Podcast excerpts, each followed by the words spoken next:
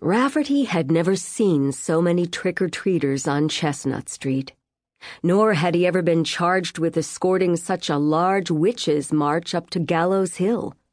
There were at least 150 of them this year. Wiccans, Druids, Celts, nature mama hippies with psychic tendencies, pantheists and polytheists all. Walking slowly behind his 1980 Crown Vic cruiser, the one he'd rescued from the junk pile. For safety reasons, several streets had been blocked off. Traffic was already backed up onto Highland Avenue as visitors streamed into town for the festivities. He'd been living in Salem for almost 20 years now.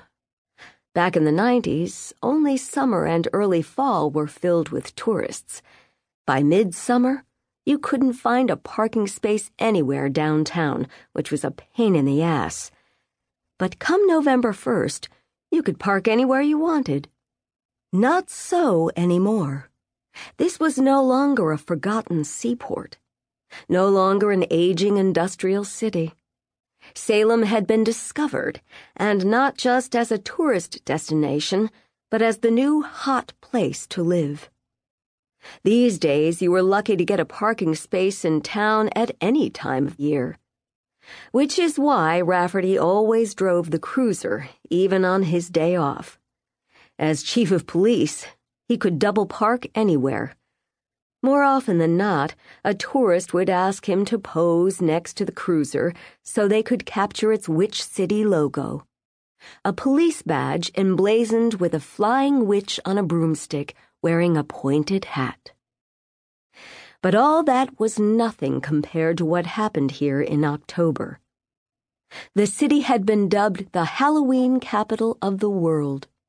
That was no big surprise, but no one had expected it could turn into a month long celebration. Lately, it was even more than a month, which was great for the merchants.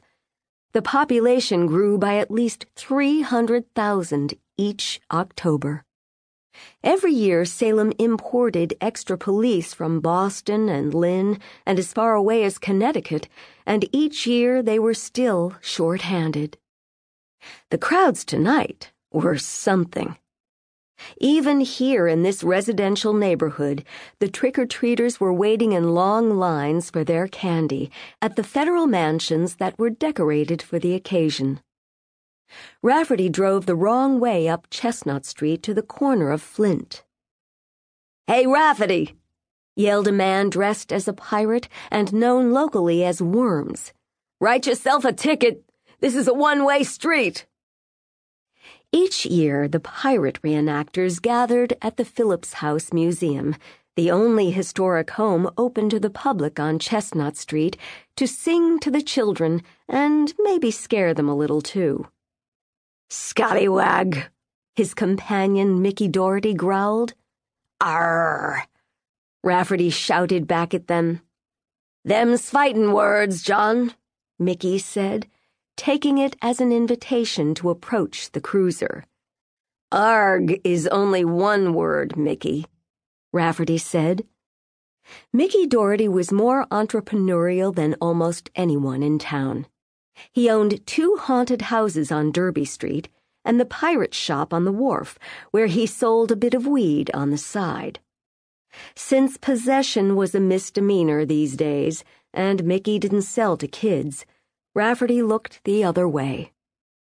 And if you don't know that, you should lay off the dark and stormies. Isn't this a kids' party? Mickey laughed and pounded the cruiser with his fist.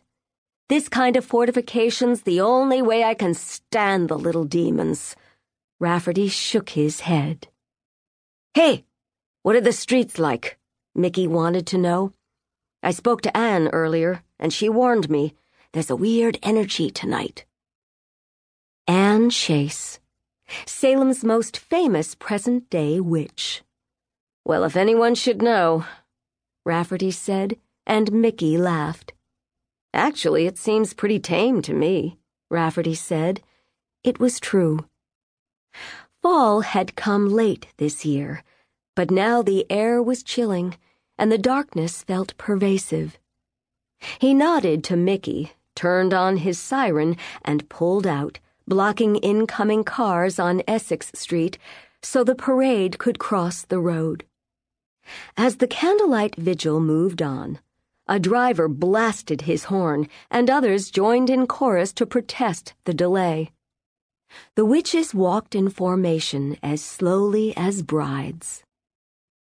Once the last witch had crossed the road on the way up to Gallows Hill Park, Rafferty's escort duties were over. He circled the city, checking on the rental cops and mounted police. A weird energy. He noticed that the Choate Memorial statue at the corner of Essex and Boston Streets sported toilet paper streamers. Nothing new or particularly weird there. Costumed children roamed more freely here, mostly without their parents.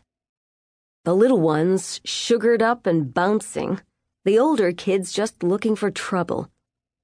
He spotted a few teens hanging out in the parking lot of an auto body shop on Boston Street.